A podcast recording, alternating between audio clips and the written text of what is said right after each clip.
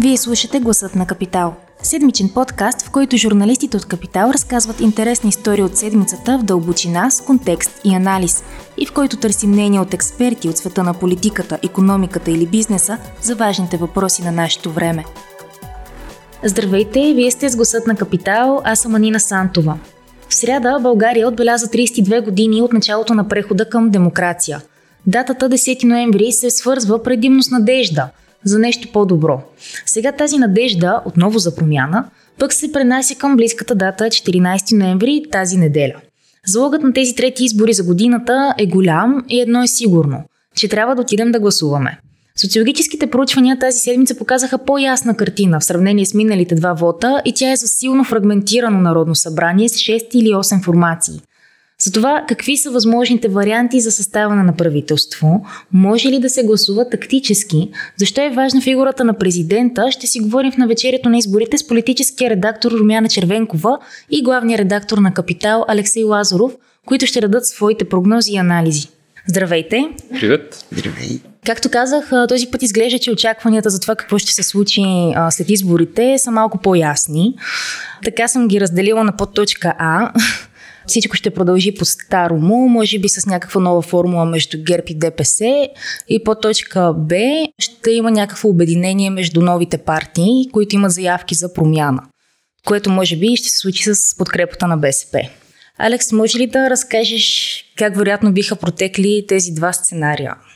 Ами той първият сценарий е лесен за описване. Ако се формира пак мнозинство около ГЕРБ и ДПС под а, някаква форма, нещата ще продължат така, както се случваха през последните 10 години с а, липса на някакви шансове България да се развива и модернизира по толкова бързо, колкото би могла да го, да го прави.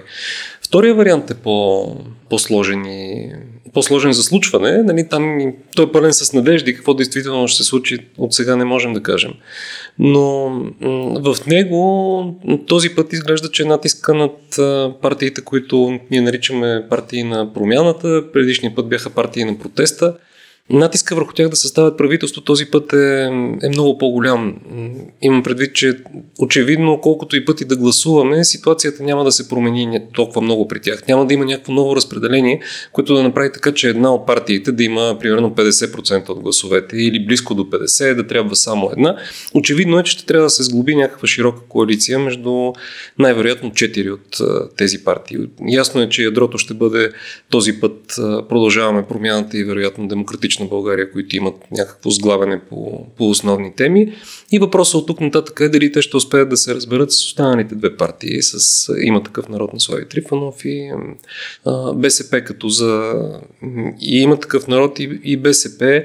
Всяка от тях а, по различни причини разговорите ще бъдат а, сравнително трудни, мисля. И мъчителни, да, все пак и аз така смятам, че познавайки традициите и менталитета в българската политика, пак ще гледаме едни тъжни, понякога досадни скетчове, на които хора ще се опитват да вадят дивиденти от неща, които в момента няма значение. Но голямата разлика с предишните избори, защото мен много, много често хората ме питат защо пак гласуваме, какво ще се промени на тези избори. Една от най-големите разлики според мен е, че варианта не можем да се разберем и отиваме на нови избори вече е изгорен. Uh-huh. А, той беше игран два пъти и се видя, че той не води до някаква голяма, голяма промяна. Тоест, ако а, този път а, партиите на промяната не се разберат а, помежду си, това, което най-вероятно ще стане е, че партиите на статуквото ще успеят да по някакъв начин да повторят модела си. Тоест този начин най-вероятно ще е различен. Едва ли Бойко Борисов пак ще бъде министр-председател, но под формулата на така нареченото експертно правителство или какво друго бяха предложили ДПС преди време. Програмно, експертно, програмно, всякакво. Но според мен формулата е най-важна, защото то може да бъде правителство на младсинството, т.е. да е само на ГЕРБ, подкрепено деп, ДПС, части от другите. Това нещо го видяхме 93-та година, винаги това му е аналога правителството на Любен Беров, то беше с мандата на ДПС. Има а, някакви други, които са м, полукоалиционни, с някакви споразумения не хлабави, каквото беше с реформаторския блок, да кажем, Но, може би най-чистия вариант, поне според мен, аз по-скоро съм съгласна с тия коментатори, е твърдо коалиционно правителство с много детайлно посочени функции и задачи, които трябва да изпълняваш, защото това няма да е най-нормалното и редовно правителство на света. То ще трябва да ни преведе през тая този цикъл в момента ние сме зациклили. Да, да, да излезем от него и вече ако може да се нормализира на някъде тая политика да стане, но все пак ние сме в момента на преобръщане и е хубаво да го завършим по някакъв начин. Иначе се върне чатото колело назад. Застой. Да. И, и по-лошо, може би. Може би и по-лошо, да. Да, може би това, че последните два пъти така нищо не стана и мисля, че така социолозите дават по-висока избирателна активност на тези избори, вероятно и заради изборите за президента, но все пак. Може би хората Със вече искат... е заради изборите за президент. Между другото има нещо много интересно, което ние в, в Капитал до момента не сме разглеждали, защото тези дни си говорих с няколко журналисти от други страни от нашия регион, с такива от Польша, Чехия, Унгария. И, и в Чехия, и в Унгария, както и в България, има реален шанс обединението на някакви опозиционни сили да свали някаква много дълго мачкала свободата и демокрацията власт, както Орбан в Унгария или Бабиш в, в Чехия и Борисов в, в България. Сега може и да е случайно съвпадение, но не, едва ли, по-скоро не. е... Това е путинския модел, както му казваме, Точно така. така, че нищо случайно няма.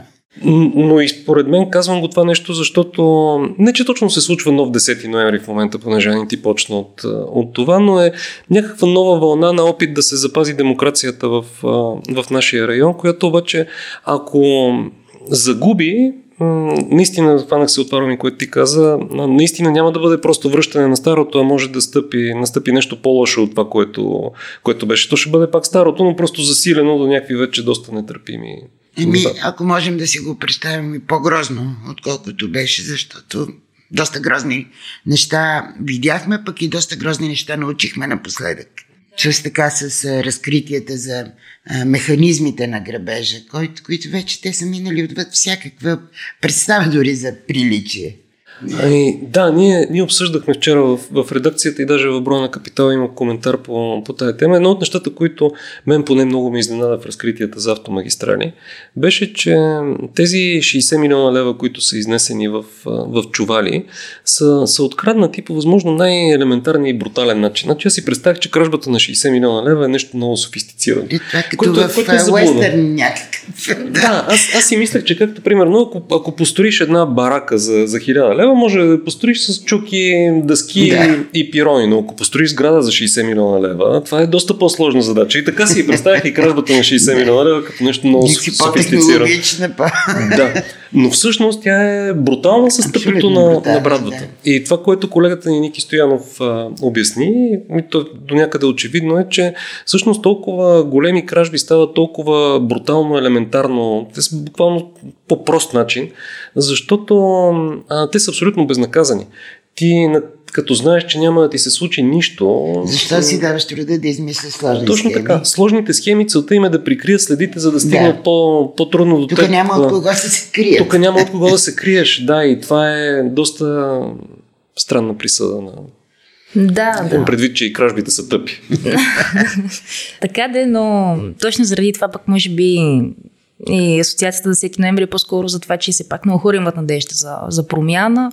А, може би и влизането на новата партия Продължаваме промяната по някакъв начин така прави някаква разлика. Тя според мен компенсира до някъде разочарованието от това, което доверие, което бяха дали в предишната. Защото да.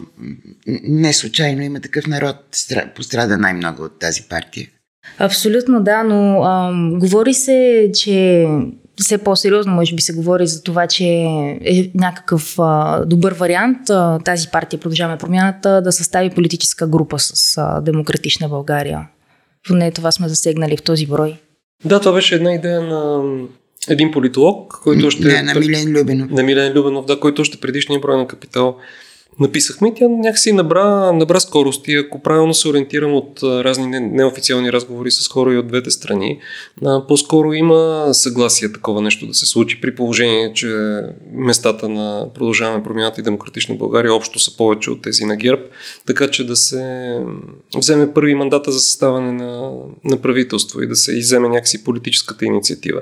И да се минимизира шанса ГЕРБ и ДПС да по някакъв начин да съберат мнозинство, купувайки депутати от ляво и от, и от дясно.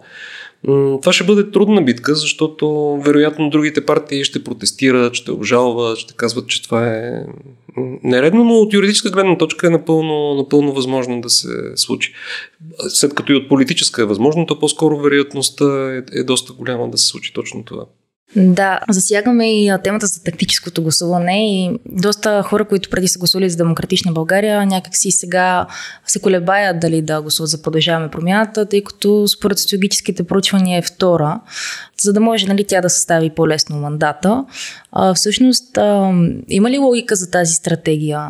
Ами, някои хора смятаха, че е по-добре да се даде шанс на Продължаваме промяната, ако тя е на ръба между второ и трето място. Така че да бъде със сигурност на второ място и ако ГЕРБ не успеят да съставят правителство, да получи тя мандата, а не БСП. Защото ако БСП вземе мандата и преговаря за съставяне на правителство, тогава събирането на мнозинство ще е много по-трудно, защото Демократична България, заради участието вътре на, на ДСБ, исторически има съпротива срещу това да подкрепи правителство с мандата на, на БСП. И, а, така че в подобно гласуване на пръв поглед има логика. Сега, ако двете партии се разберат за обща парламентарна група, тогава този аргумент по-скоро отпада.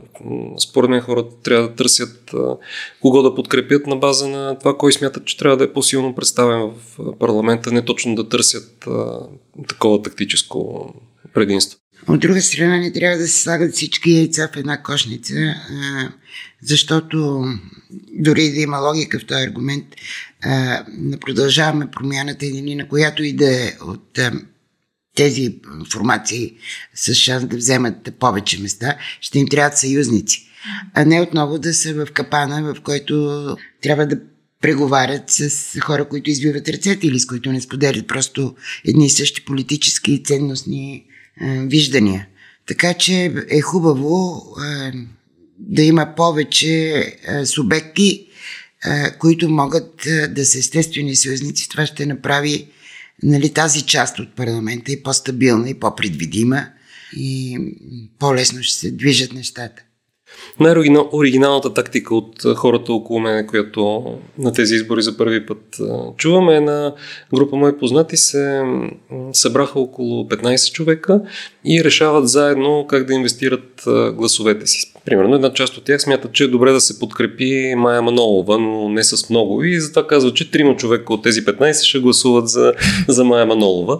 Една друга част ще гласува за Продължаваме промяната, трета за Демократична България и си правят в рамките на групата от 15 човека свое разпределение на парламента, такова каквото искат да бъде на база на прогнозните да, резултати. Това е възможно, но е сложна задача, почти компютърна. Сложна. Компютинг и трябва да има лидер, някой да го ръководи този процес. Малко сме закъсняли. Така, е. така правеше Навални в Русия. И, и така промени доста, на доста места резултата в Москва, в Общинския съвет, което си е едно правителство. Нали. При, призоваваше за да се гласува за комунистическата партия, за да бъде подядена отдолу един на Русия и, и някакви такова раз, разпръсвания на, на гласове и стана добре. Със сигурност трябва да трябва всеки някакви компромиси да направи, ако говорим за обединение между така наречените партии на промяната. Но а, доколкото видях в това текст, Алекс, а, те в момента не водят разговори, всичко се е оставило след изборите, което а, навежда на въпроса дали евентуално се е мислило за министерски постове, има ли някакви заявки, които ги обединяват. Те някои от тях вече направиха някакви заявки. Те не са достатъчни за да сглобим изцяло картината как може да изглежда едно бъдещо правителство между, между тях, но Например, има такъв народ, категорично казаха, че не биха желали премьер да бъде Кирил Петков и дори да бъде въобще в изпълнителната власт. Те категорично казаха, че биха подкрепили обаче за премьер сегашния служебен премьер Стефан Янев, което е някаква заявка. Ясно е, че тези позиции вероятно подлежат на промяна в процес на някакви преговори, но на служебния премьер предполагам би се радвал на, на подкрепа и от страна на продължаваме промяната, доколкото и Кирил Петков и Асен Василев бяха министри в неговото правителство. Самия Кирил Петков казва, че не би подкрепил правителство, в което Асен Василев не е министър на финансите. Така че някакви неща са сравнително ясни. Мисля, че има консенсус Министерството на правосъдието да отиде в демократична България. Но оттам нататък на всички тези разговори, всички тези заявки много внимателно избягват най- те се наричат ресурсните министерства, тези, които разпределят най-много публични пари от еврофондове и бюджета, като регионално развитие, земеделие, околна среда и, и прочие. Според неофициалната информация на колегите ни в Капитал има такъв народ, имат претенции за три от тези, тези министерства земеделие, енергетика и регионално развитие което е ясно, че предвид очакваните им резултати едва ли ще могат да, да получат, но е показателно за нагласата, с която те влизат в, в преговорите и кои точно министерства са избрали, защото това са част от министерствата, които са изключително важни за, за ДПС. Не искам да кажа, че ДПС стои зад, зад тях, според мен картината да е по-сложна. Да, но е... земеделието е абсолютно, но другото са модела ГЕРБ ДПС. То е... Да, да. А, така че по време на преговорите ще научаваме също интересни неща, но как те ще приключат, аз не бих се нел да прогнозирам още. Аз мисля, че е по-важно, ако те се споразумеят за нещата, които трябва да се правят uh-huh. и, и да бъдат в точни рамки, не толкова важен ще бъде въпроса и кой ще бъде там, където е най-чувствителна областта, може да бъде равно отдалечен човек. Въпросът е какво ще пише в неговите функции, какво той трябва да изпълни като реформи. И това може да се контролира и да подлежи на, на промяна и на отчет. Мисля, че много така добре поговорихме за евентуалните прогнози. Но ни предстоят и други избори. Тези са президент. Всъщност тези са оригиналните, другите са извънредни. Така, Президентските, да. да. Всъщност много хора така възлагат много големи очаквания на, на президентската фигура. И въпросът ми към тебе е всъщност какво може той, особено когато има една силна политическа фрагментация? А, с а, хората, които разговарях тук преди да пишем този текст за ролята и значението на президентската институция, те всички са единодушни. Когато живеем в мирно политическо време, президента някакси не се забелязва. Дойде ли политическа криза и настъпи ли политическа фрагментация, каквато сега през цялата година наблюдаваме и, и прогнозите си, че няма да спре скоро, тогава президент излиза на, на преден план, защото той обира всичко, което другата криза, политическата, разпръсква. А, значи той назначава служебни правителства, поема на практика управлението на държавата. И, не случайно много хора възлагат очаквания на президентските избори, защото и самия Румен Радев беше част от този процес на промяната твърди се, нали, че той най-добре се е възползвал от него, най- най-добре го е капитализирал, но така или иначе последователно стои на тази страна на барикадата, което би могло да бъде и различно. Защото в историята на тази институция е, е имало посоки и, и, и в едната и в другата посока. Са се движени нещата и президентите са влияли. И този пример, който аз съм дала е за 92 година точно, когато Желю Желев, първият демократичен а, президент на България след промените, с прословутата пресконференция на Боянските ливади, на практика доведе до свалянето на първото демократично правителство на Филип Димитров. И оттам вече започнаха тези модели с а, сарайските модели, които и в момента гледаме с а, а, задколисно управление, с а, плаващи мнозинства, с а, това, което всъщност Йордан Царев каза, че било приноса на ДПС, сарайския модел – не е голям принос. Но така или иначе много хора подценяват президентската институция. Видя се сега, че вече е така на практика, че тя не е за подценяване нищо, че няма, не разполага с милиардите от бюджета, че не може да влияе пряко на а, законодателния процес. Това вето може да му бъде отменено в а, всеки момент, но президентът има лостове за влияние. И това е самата му фигура и посланията, които дава и, пози, и позициите, които заема.